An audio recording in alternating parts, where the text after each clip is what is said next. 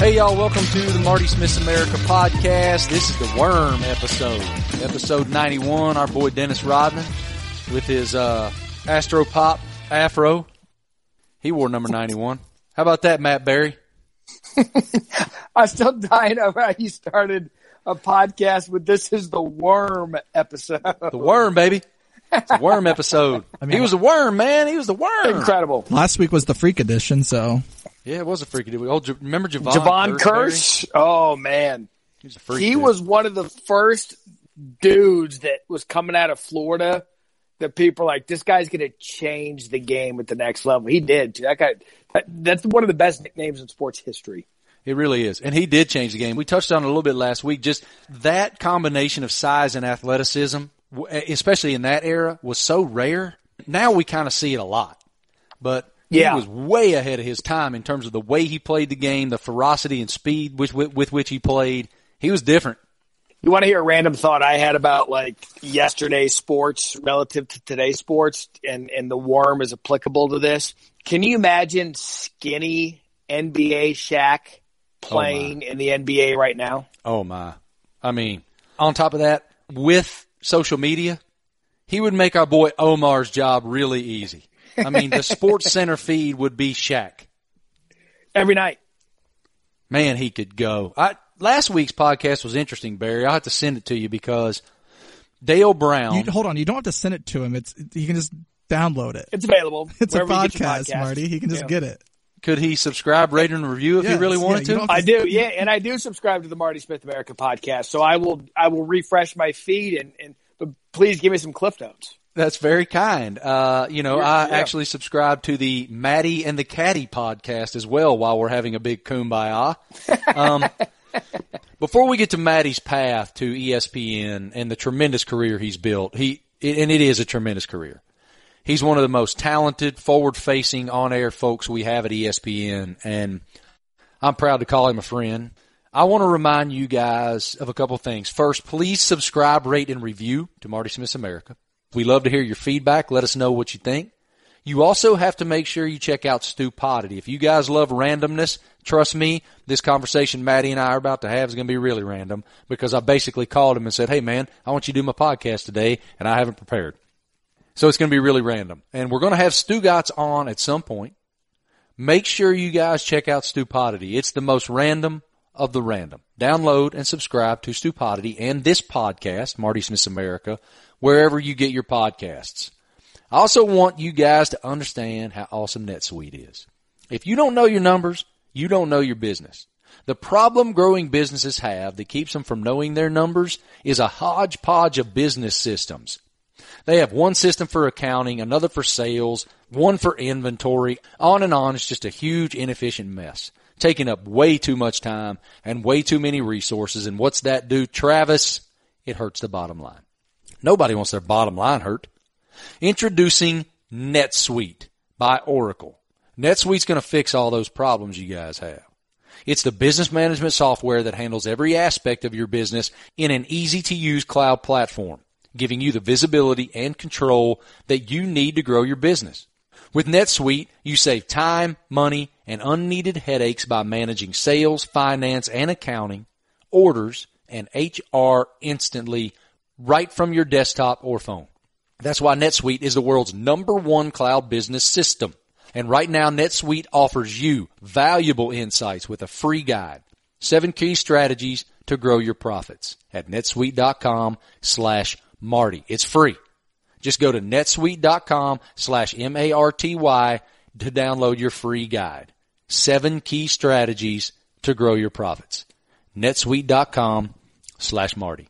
So let's jump into your path, Maddie. You know, obviously everybody who follows you knows you went to the Cronkite School at Arizona State. What was it about Arizona State that led you to choose to go to school there? Did you always want to be a broadcaster?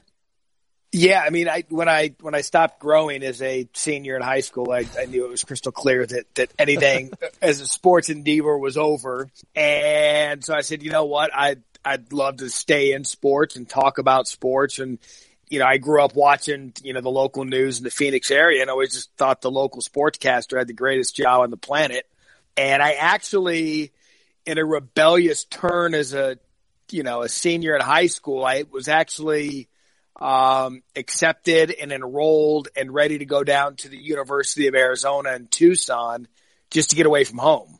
I had a dorm assignment. I was ready to go. And then all of a sudden I said, well, this is stupid. I'm doing this just to get away from home. If I want a good degree for the field that I want to get into after college, go to Arizona State because the Walter Cronkite School of Journalism. And so I ended up, uh, last minute changing to Arizona State. And it was, uh, it was a great move on to, to, to go there. Wow, man, that's that's a that's a straight traitor move. How was the transfer? I mean, that's like y'all just aren't good enough. I'm staying right here. Yeah, once once you got down to it, I grew up in an Arizona State family, and again, it was me just being a rebellious, stupid teenager. And yeah, once I entered the transfer portal, didn't use any eligibility in Tucson.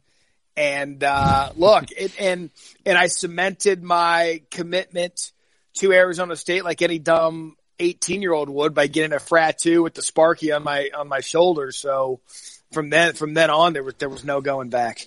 Oh,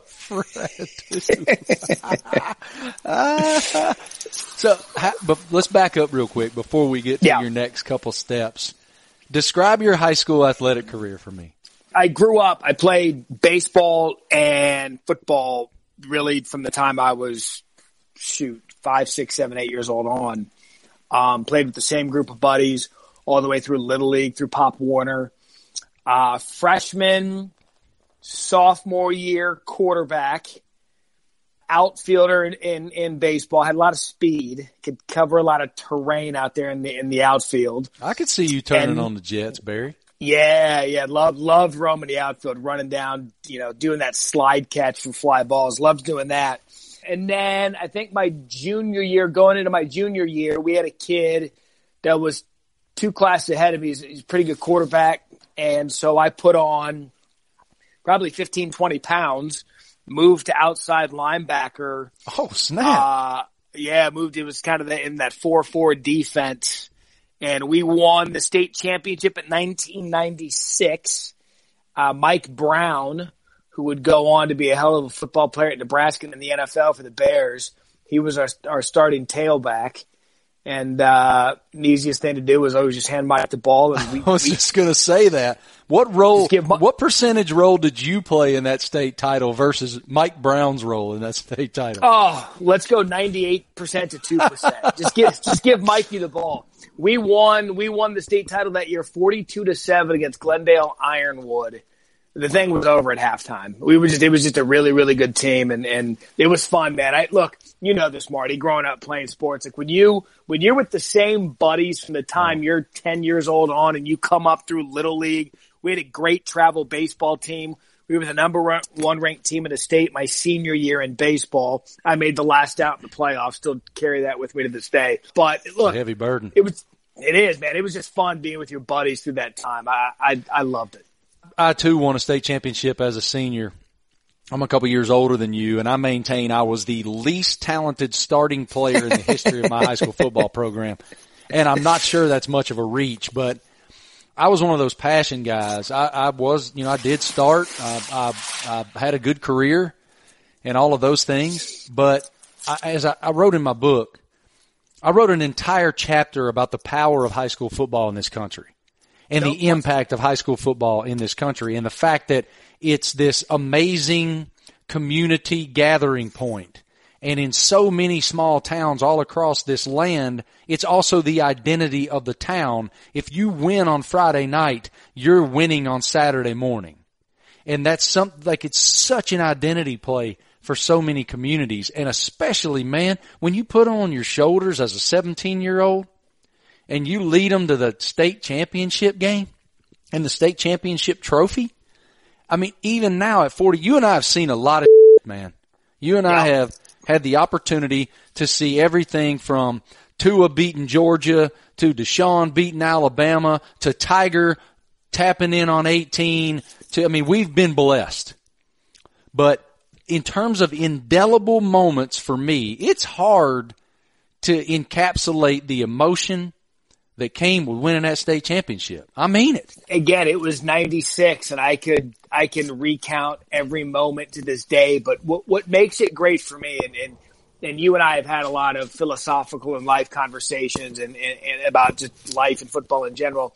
what it does is I can go back through certain games where I remember being on the field and I look at across to the other side of the field and looking into one of my teammates' eyes across the field, knowing that he was accountable for me and I was accountable for him. It teaches you discipline.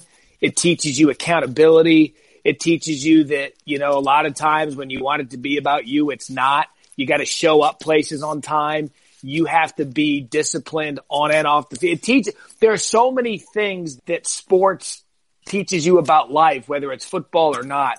And that's why, you know, you hear about some of these, these, these people that aren't for final scores and, and winning and losing. I'll tell you what, if you do it right, you should learn more from a loss than you do a win. You better learn to lose because you're going to lose a lot more in this life than you win. That's just the way it happens. That's the way it works. And those who are uber driven, who refuse to accept mediocrity are those that actually prosper. And, you know, certainly you're one of those guys. And so you leave Arizona State and where Yeah. all did you work? Where I know you were in Dallas covering the Cowboys and all that. Yeah. Where were So you when I- before Dallas? when I graduated uh, Arizona State in 2001, I got my first job. Small, small market. It was the Wausau Rhinelander market in Wisconsin, Wow. and that's about market about market 140. And it was for a job that did two days news, three days sports. I was a reporter, carried my own equipment. I would be reporting on local city council meetings one night, and then doing some you know, high school sports the next night. But what made the job good is I was able to drive down to Green Bay and Madison every weekend during football season and cover the Packers and the Badgers. I got a taste of, of some pretty big time football right out of college in a very small market, but I hated it. I, I was from Arizona. I wasn't making any money. I was far from home. And I actually, after that first year, a little over a year, I actually quit. I, I quit. I didn't have the chest to like kind of persevere at the time. I packed my stuff up and left and I gave up my career at the age of 22 and ended up moving out to California, uh, bartending in Newport Beach, California on the peninsula, you know, like Tom Cruise and cocktail. Uh, that, I'm sure it was a lot was like just- that. I'm sure that's exactly what it was. thinking I was just killing them because I, I hated my job. I hated no money. I hated where I was living. And, and, and finally, Marty, I had had enough. I had been bartending for about eight, nine months. I said, you know what? I'm 20, now 23. I can't believe I gave up my career. I dusted off my tape, sent it back out to small markets and ended up having to start in a small market again in Lawton, Oklahoma. But a, same, similar size, about 135. But again, I got lucky because when I was in Oklahoma in Lawton, it was about 45 minutes, 50 minutes away from Norman, uh, where OU is. And at the time, uh, they had Jason White, who won the Heisman Trophy that year. We got to travel a lot with Oklahoma, national championship. They lost to LSU in the Sugar Bowl against, you know, they lost to LSU, Marcus Spears, that whole team. And then the year after, the season after was when Adrian Peterson was a true freshman. And so I had a great opportunity to cover some big time football there. Oh, by the way, the, the guy uh, coaching at Oklahoma State at the time, his name was Les Miles. So I was indoctrinated into the Les Miles era early. And it, it's kind of funny how your career works out. I had been in Oklahoma in the Lawton, Oklahoma market. I had a nice tape together because of the Jason White Heisman team and all of that. And I send it to Tulsa, which it, it's a big market in Oklahoma, about market 60s, you know, bigger market than I was in 135. I accept the job. I'm ready to take it. I had turned down this same job in Tulsa a year before. Unbeknownst to me, sports director hires me. News director holds it against me. While the sports director is out on vacation, he hires someone else and they yank the job from me. What? And so, yeah. So here I am thinking I'm going to a bigger market. I've put my two weeks notice in at my station in Lawton and I'm ready to go. And all of a sudden it gets yanked from me last minute. And How'd you react? What happened next? Not well. I called the sports director. I'm like, dude, what, what's going on? What the hell's going on? He goes, man, I didn't know this was going to happen. I went away on vacation, thought we were good to go. News director had other ideas, pulled the rug from out from underneath us. So Marty, what I did was, is I, I dusted off my tape. I'll never forget this. It was July 5th, 2005. I, or it was July 1st, 2005. Dust off my tape. send it out again. I get a call from Columbia, South Carolina. Go Cox. Uh, market about market 80. Get a call from the news director. They want to bring me out for an interview. Some, it was about a week after I, I, I'd lost the job in Tulsa. I fly out for my interview July 5th, 2005. Steve Spurrier had just gotten a job at the University of South Carolina and I ended up getting offered that job maybe a week and a half after I'd lost another. So I moved to Columbia. I meet my wife, who was a reporter and anchor at the station at the time. I was there for three years, covered covered Steve Spurrier. I watched him build that program into while he was there, one of the best in the SEC East. And you know, while I was there, I had to deal with a lot uh, personally. Uh, I don't know. Yeah, I think I've told you this story before, but you know, one morning I woke up. I was going to bring it up. I was going to bring Yeah. it up. So you know, one morning I'd been there, I think about a year, year and a half, and and uh, woke up and something was weird with my left side of my face and my eye, and and I, I was couldn't drink water, I couldn't put in my contacts. Uh, anyway, I ended up being diagnosed with Bell's palsy. The whole left side of my face was paralyzed, and at the time, Marty, here I am, 25, 26 year old, thinking I'm, you know, well on my way in my career. And, and I, I had this happen to me and I was sleeping with an eye patch. I wasn't really eating a lot. And I basically during football season, I was at home doing nothing. How did that impact you emotionally? It was awful because I didn't know what I was, I didn't know if I was ever going to be able to do my job again. Like I, there's one thing that I love doing, which is my job. I, um, I, I, and I don't want this to sound in, insensitive, but at 25, I felt 85.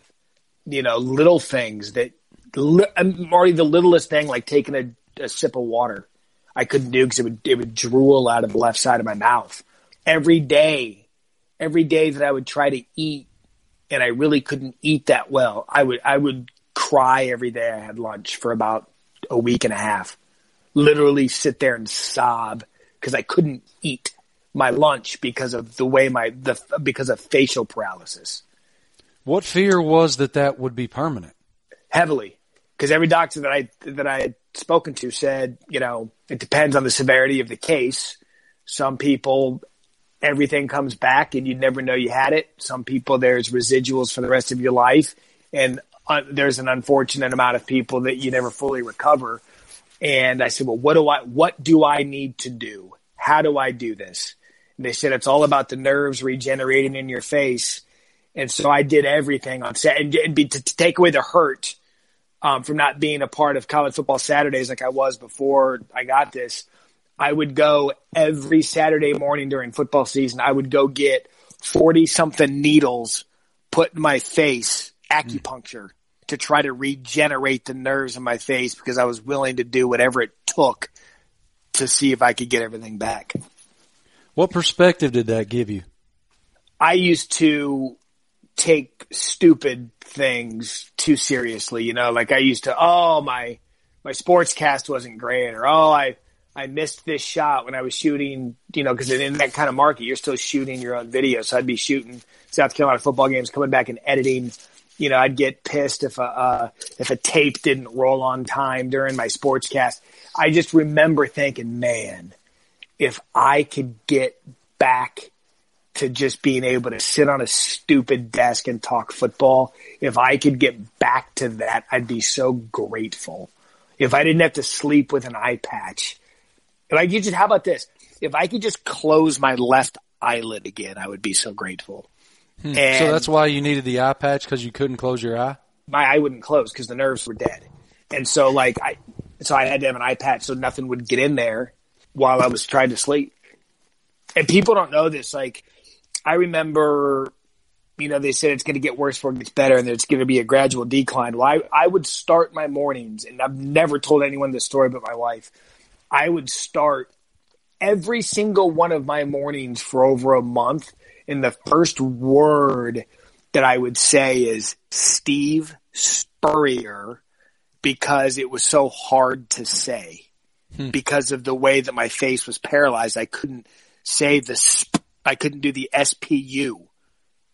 And so if I could every day I'd be like, Steve, you know, try to say Steve Spurrier and the more comfortable that I got, that was the, that was literally the first thing that I would say in the morning to see if I could move my mouth the way that I needed to. And eventually it got to the point where I could do a little bit of radio. I was doing radio at the time as well as TV. It was coming back enough. You could still tell. And I think about after about a month and a half, two months after I, I took some short term disability from work, I went back, uh, would just produce at the news station. I didn't want to be back on TV. I was very self conscious because you could still tell. But I'll never forget that first when I was getting needles in my face, acupuncture. There was a Saturday. I think it was when I think it was when South Carolina was on the road at LSU, and Les Miles did a fake field goal and kind of give a gave, gave a cap tip to Spurrier that day. I'll, I'll never forget that morning. I was um, at acupuncture, and one of the needles in my face started to move. And I, the excitement that I got over that because it meant that whatever was going on with the nerves in my face, one of them had found enough to move and twitch. And anytime I got a twitch, it was a victory. And, and it was some, I didn't know that I was going to come back from it. And I, and I did without my wife, Ashley and her support. Like there were times where she let me like feel sorry for myself. And there were times she's like, no, get up. We're going for a walk. I was like, but I got an eye patch on. It's like, I don't care. We're going for a walk. And so I was able to, able to come back from it. And it wasn't too long after I, I was able, you know, I promised myself just to really enjoy what you're doing and who you're doing it with. And it was probably about six months after I got a call uh, from a buddy of mine who was an NB- at the NBC station in Dallas and said, Hey, this isn't for public consumption, but I think our, our sport, one of our sports guys is leaving and he and I came up through Oklahoma together, small market TV in Oklahoma. He was at the station in Tulsa where I didn't get the job and he ended up being in Dallas. Said, I think you'd be perfect for this gig. Send me your tape. I'll walk in into the news director. So I sent him a tape, and it was probably six and a half, seven months after I had gotten to a point where I was comfortable enough being on TV for Bell's Palsy in Columbia. I got offered the job in Dallas, and uh, which was a really big career break for me. Being 29 years old in the in the fifth ranked market in the country, it was it was it was incredible. You were off and running. What was that time increment between? when you when when you first realized that something was wrong, and then you were on the back side of it? When I thought that I was gone, I remember thinking that it was gone enough, and it was around Thanksgiving.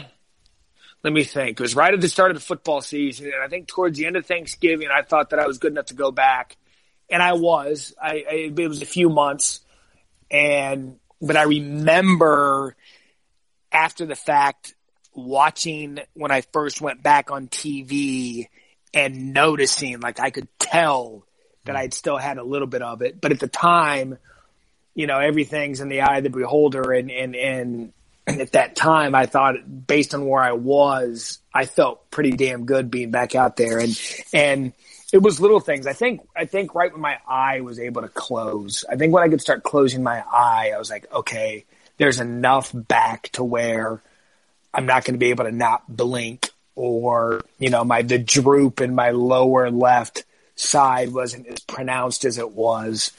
And again, uh, face twitching, man. I'll, every time, even to this day, I get little twitches in my eye here and there, but they still make me smile because I knew a, a twitch was a good sign. What was that moment like the first time you said Steve Spurrier without any impediment? I called my wife at work.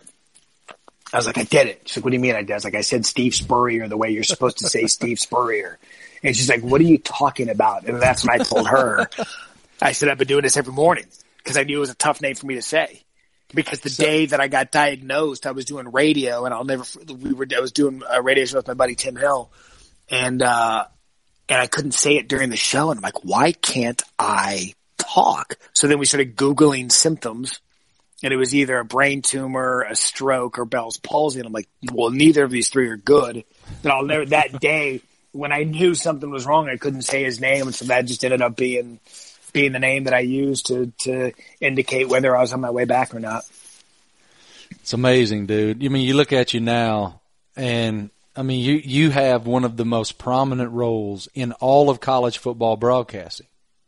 You're up there with Coach O and Joe Burrow after yeah. they beat the brakes off of Oklahoma in the Peach Bowl, and you're bestowing them the semifinal trophy as victors of the Peach Bowl. And you're speaking to not only what, 85,000 people or whatever that place holds, maybe more than that, I don't know, but the world. Yeah. And I mean, that's just, that's amazing. Uh, it's amazing to, to consider where you are now.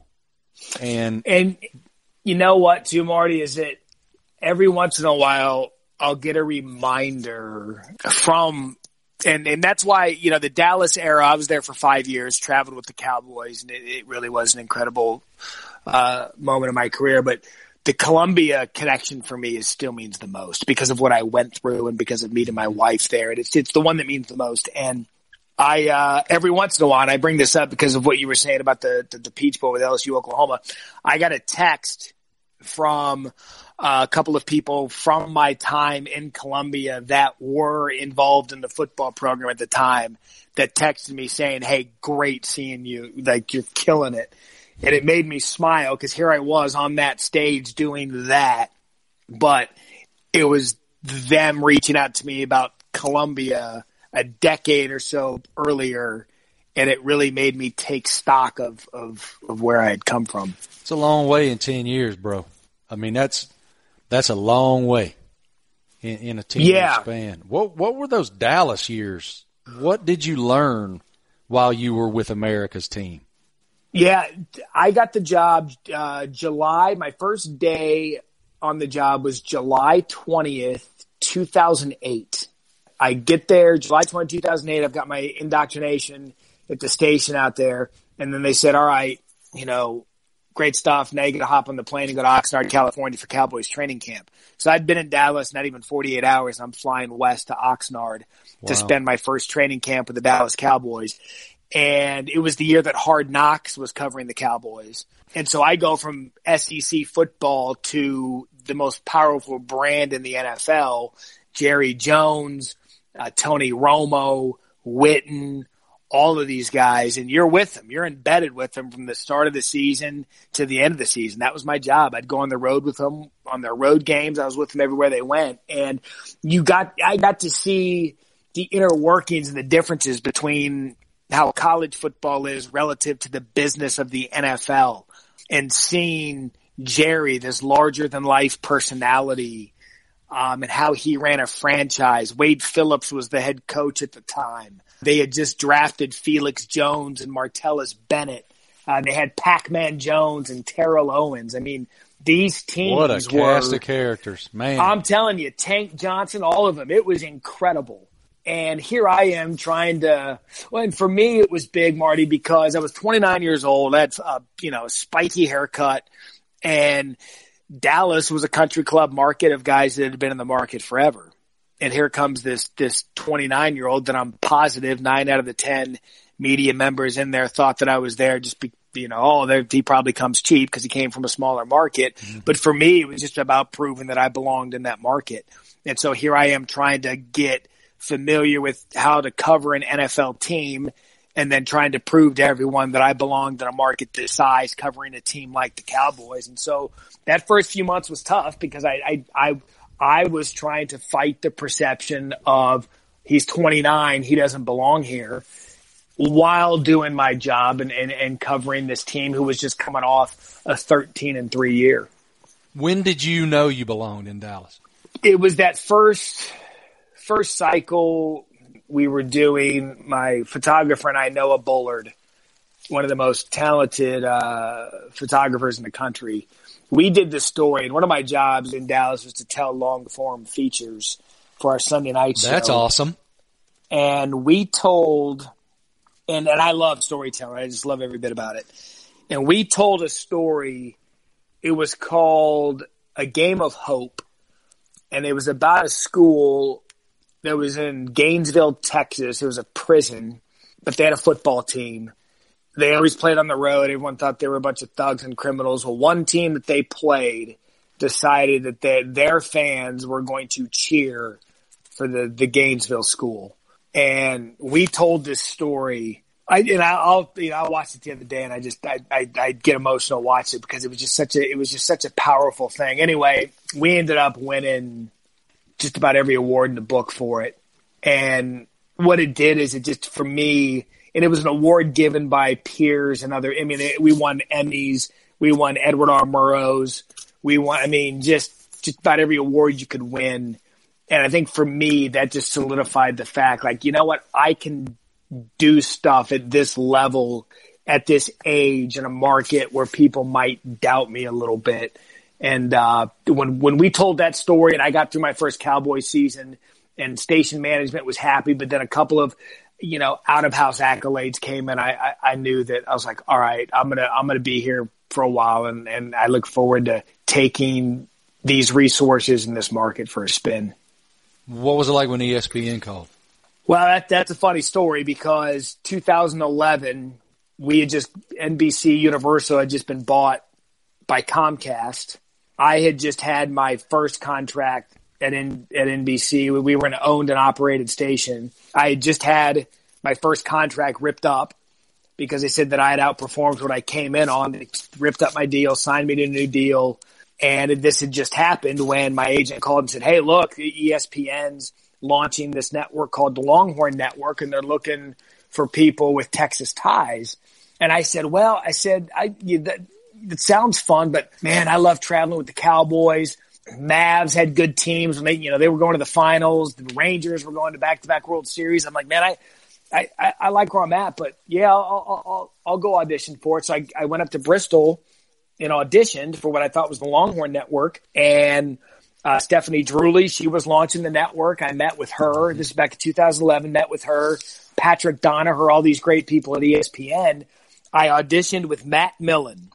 And Matt Millen, all right. I auditioned with Matt Millen, and the audition went great. And during the audition, after we were done, uh, Donaher pulls me aside. He's like, "Hey, I want you to meet with a couple of other people." I said, "Awesome, I'd love to." And I started meeting with non-Longhorn Network executives. Mm-hmm. And to make a long story short, about two, three weeks later, I get a call from my agent that said that they didn't want to, we, we didn't get the Longhorn Network job. And I was bummed. I'm like, oh man, man, I, I, I really got intoxicated by that ESPN way. He's like, you got offered a job in Bristol. And I was like, whoa. He's like, yeah, they want you. You, you got offered a job in Bristol basically there were some dominoes that needed to have happen for that job to open up. They did. They they filled the Longhorn spot with Lowell Galindo, who continues to do an incredible job. Uh, Dari Nowkhah, one of my favorites, moved from Bristol to Charlotte, opening the spot in in Bristol. So we agreed to a deal. We get the negotiations done and everything's agreed on under the premise like, hey, look, I'm not the weekday guy in Dallas. I'm not the sports director, so they shouldn't have a problem with me getting out of my contract. Go back, tell Dallas, Dallas proceeds to tell me, uh, no chance. You're not leaving here. You're not getting out wow. of your contract. You're telling ESPN no. So understandably, I was furious.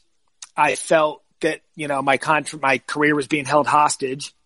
We had to go back and tell ESPN after we had verbally agreed on a deal. It wasn't happening. Understandably, ESPN was very unhappy that we had wasted time, resources, etc., on the premise that I was going to be taking the job. And I had two years left of my deal. So for two years, I had to keep ESPN not hating me and I had to show up at a workplace that told me no to my dream and put on a good face. How did you and, do that? How did oh, you do oh, that? Oh that was tough. The, you know, honestly, the best thing that happened to me is it happened right before Cowboys training camp and I was basically gone at training camp for a month. So I didn't have to be at the station and I could be at my happy place, which was training camp. So it was kind of timing, but it, it took, it took a lot like it, it, I mean, it took a lot for me because I don't know what it was, Marty, but I woke up one day and I said, you know what? I'm going to be judged more for how I handle this. No doubt. Than anything else that I had accomplished prior to that. Anything. And so football season, um, timed out well to where I was busy with that we told a couple of more long form stories that won a few more awards and and you know it was Dallas it was a great place to work and and live and after the the following football season the 2012 football season ESPN called back and said hey head count's open we have a spot for Matt but you know, it's going to have to happen this time. And so two football seasons later, I'd accept the ESPN waited, um, held the spot, held a spot or had a spot rather. And I ended up accepting the job at ESPN in the, in, in winter of 2012 and have been there ever since. We'll get back to our conversation with Maddie in just a second, but first, the best teams start with great talent. Finding the right people though can be a challenge. When it comes to hiring quality talent for your business, ZipRecruiter can help you find the perfect candidates for your team fast. From healthcare to manufacturing to business services and more. And now you can try ZipRecruiter for free at ziprecruiter.com slash Marty. ZipRecruiter sends your job to more than 100 job sites and they don't stop there. With their powerful matching technology, ZipRecruiter scans thousands of resumes to find people with the right skills and experience for your job and actively invites them to apply for that job. You can even add screening questions to your job listing so you can filter candidates and focus on the best ones. And right now to try ZipRecruiter for free, my listeners can go to ziprecruiter.com slash Marty. That's ziprecruiter.com slash M-A-R-T-Y, ziprecruiter.com slash Marty. ZipRecruiter, the smartest way to hire. Now back to my conversation with Sports Center anchor Matt Barrie. How would you describe the experience of working at ESPN? Changes daily. It's a, it's a day, you know, when you're in local news, it's the same and local TV, it's the same calendar every year because you're covering the same team. With ESPN, it's, it's a different thing every day because you're covering national sports. It is, um, it's competitive. And I think that, you know, you know me and I know you, we love competitive. We love being, you know, we love being competitors. You work with the most talented people in the business.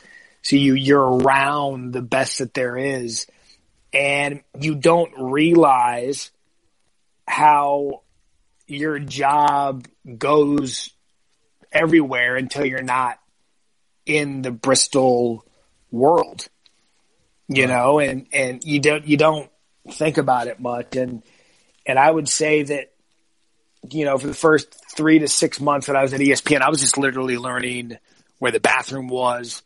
We've got three garbage things. There's compost. There's recycling. There's, I was like, what the hell is this? Okay, fine.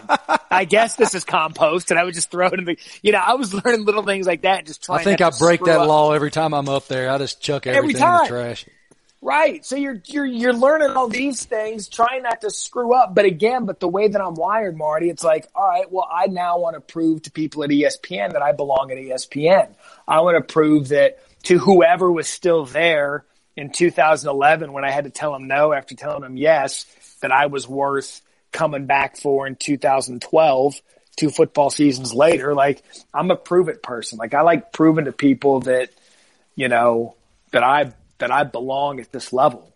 And I was one of those that came in. I kind of just kept my head down and I've had opportunities along the way and, and sometimes I'm not, you know, we all are, we all are guilty of, of expectations. And I, I feel that, the, you know, the fact that I've been there seven years now, it just, sometimes I wake up and I'm like, why and how has it been seven years? Yeah, I mean, I feel the same way. I started in September of 06. So, I'm, what is that? I'm working on 13, 14. Yeah. I mean, it's a long time. Yeah. And, you know, one thing that I'm so, so proud of is the fact that I've been able to grow into a reporter and even a host in some cases with great diversity in terms of the sports I cover and the subjects I cover and you've been able to do that same thing, which is inherent to being a sports center anchor, certainly. But you have so many different roles. You know, we have your college football role and then your sports center role and your masters role and your PGA championship role and all of these different, all of these different little sectors all converge to the same person's path. Mm-hmm. And if you would have told me that I would have that opportunity when I was younger, I would have been like, the hell are you talking about? There's no right. way. I wake up thinking that almost on a daily basis. I mean, I did four sports in a week two weeks ago.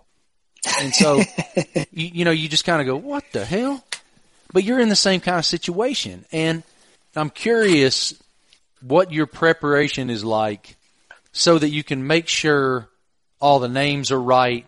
You know, you're so flawless, especially when you're doing, you know, uh, what you're doing in college football with Joey and Jesse and, and, you know, Kirk Herbstreit has always been such a great advocate for what you do and how you do it. What's the preparation that you take to make sure that it's muscle memory when you get there? You speak to colleges, so you get this, and I, and I do the same thing that you tell them, you're like, just cause you, you leave school doesn't mean your homework's done. Like I do homework all of the time because in sports center, prime example, just this week in one sports center, I was doing college basketball, NBA, golf, NFL combine and major league baseball. Oh, and hockey. Mm-hmm. So that's five, six sports right there that you just have to know enough about and, and, and understand and study up on. And I, now that I'm on this, this new schedule with the noon, it's, you know, I joke around that it's more human hours, but first thing I do when my alarm goes off, literally every single morning, I pick up my phone, and I go to the ESPN.com app. I look at the scores of the notable games that I know that were big the night before if I didn't watch them. And I just start scrolling through things and having a working idea of what's going on prior to me going into the network every day. And then when college football comes around, I won't wait much longer than after the spring games in April and May uh, to really start digging in and digesting Same. who's coming back and what teams are, you know, the, you know, it's it's a, it's a cycle. I get maybe two weeks to where I'm not looking at something. I just read this article the other day on the Athletic, which I think is a phenomenal resource. So do I. And website. I read. I just read this this long form on Bob Diaco. That for whatever reason now, if something comes up about Diaco, I'm going to be able to wax poetic on it just because you do your homework. And you know, I and I'm, I love recruiting, and so by the time some of these players are are sophomores, some of them are good enough to start as freshmen, but you kind of Marty you just kind of find that that pattern that works for you, and for me, it's it's during this time of year knowing enough about the sports that I need to be responsible for for Sports Center, and then sinking my teeth into the ones that I really really love, which are golf and, and college football. It's been an amazing path, man. Um, I'm just so proud of you. And, you know, for those of you guys listening who may not know, Maddie's, I mean, one of my two or three best friends in the company. And we've really buoyed one another emotionally and championed one another during our triumphs and, and our failures and our, mm-hmm. and our desires that may or may not work out the way we hoped they would. And so I'm just really proud of you, man. It's, uh, you're one of the absolute most talented people in our company, and you're a jack, but you're one no, of the most course. talented people in the company. and, and I love you, man. Like I'm just really you know, proud love, of you. Yeah, I'll say this, and for everybody who listens to this podcast, I, I will honest to God tell you, of all the things that I've been fortunate enough to do, there are two times that stick out to me as some of the most memorable moments I've had at ESPN. One of them was sitting in that Airbnb we got in Oxford, Mississippi. Good lord. we were just sitting there in this living room and talking about who the hell knows what. But we were just sitting, we were all sitting there in our like go to bed shorts and t-shirts, just acting like idiots. And then hanging out at the house of the masters. Uh, even, even Travis was was a part of those nights where we, we sit there and you know what? It has often, I would bet during those conversations, sports come up 2% of the time. Yeah. And they, yeah, everybody always sees us in shirts and ties and TV.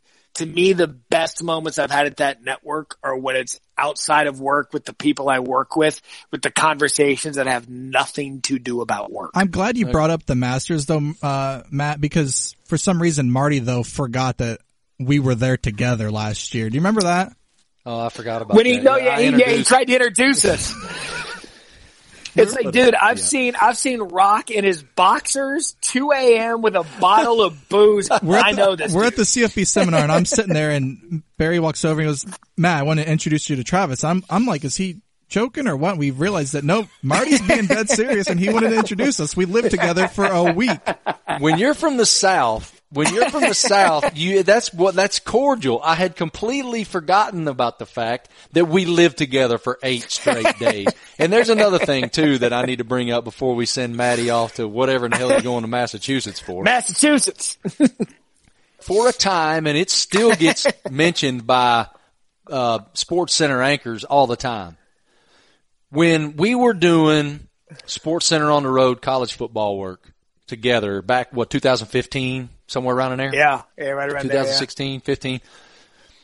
We clairvoyantly, I think, just started on the 7 a.m. live shots, basically yelling at each other on television.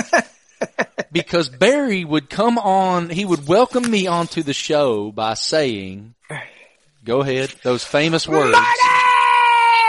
Maddie! Yes. And then I would re, I would respond by going, Maddie! And then he would say, ladies and gentlemen, it's time for the man, the party, the Marty party. And dude, it just took off like a wildfire. I mean, even still, people still yell it at me all the time. We and I forget where we. I forget where we were. It was a week or so after I'd said it the first time, and there were a couple signs. There were a few signs at one of our Yeah. locations, and we kind of looked at each other like, "What? What the hell did we just do?" I think, And we then it walking- really became a thing. we can't get Were too we in far down the Tuscaloosa? hole, but Yeah, I was just going to say the Tuscaloosa thing. Yeah, I think it may have been Tuscaloosa, but I, either way, again, those are some of the moments that I'll I'll never forget. I just wish that, and this is kind of a a, a PSA to all the listeners and everybody out there, uh, just with things that have happened with me recently, and I think all of us. It's incumbent that we sit and recognize every moment we have because I don't now I go back Marty and I'm like man those were the good old days I wish then that I knew those were the good old days but I didn't No doubt. and I'm trying to I'm trying to work on that personally and I think we all are but man that was some fun It's so fun. And, and we, we're just getting started, man, oh that's it We're just getting And we're just started on our in this. warm up lap yeah in this game. Well, I appreciate your time, man. Thanks for sharing Yeah, all those amazing. You stories. And, and Nice man, to I meet love you, you, Matt. too. And hey, Hey. Matt, J- Matt, this is Travis. Travis is the producer of the Marty Smith America podcast. If you ever need anything, let, yeah, I'll, I'll connect you guys. All right. I'll put us all on the do. group text. Please do let's do by the way just as a, as a as a sidebar I still have the key to that house in Augusta I forgot to return. All right, I'm gonna I'm gonna bid you adieu with the thing that Love I you, say boys. to you every single time that whether we're on TV or the telephone, roll tide. see you guys love you I really appreciate Matty coming on. Uh, I'm just such a fan of his and appreciate the spirit that he has and the way he does his job and the passion with which he does his job and he's funny as hell. We really did have a lot of fun in that master's house, didn't we? A lot of fun. I mean, a lot of fun, dude. We cut up, we raised hell, Well, we drank beers. Well, here's the thing: is we get home so late that it's not like we didn't go out. We're too tired. So you can't go out. We're too exhausted. So it's just you get a bite to eat and you sit on the couch and the TV's on, but it's not really like you're not watching the TV. It's more just chopping it up, uh, you know, pouring a couple drinks and just enjoying. and really, it's enjoying just on the golf channel.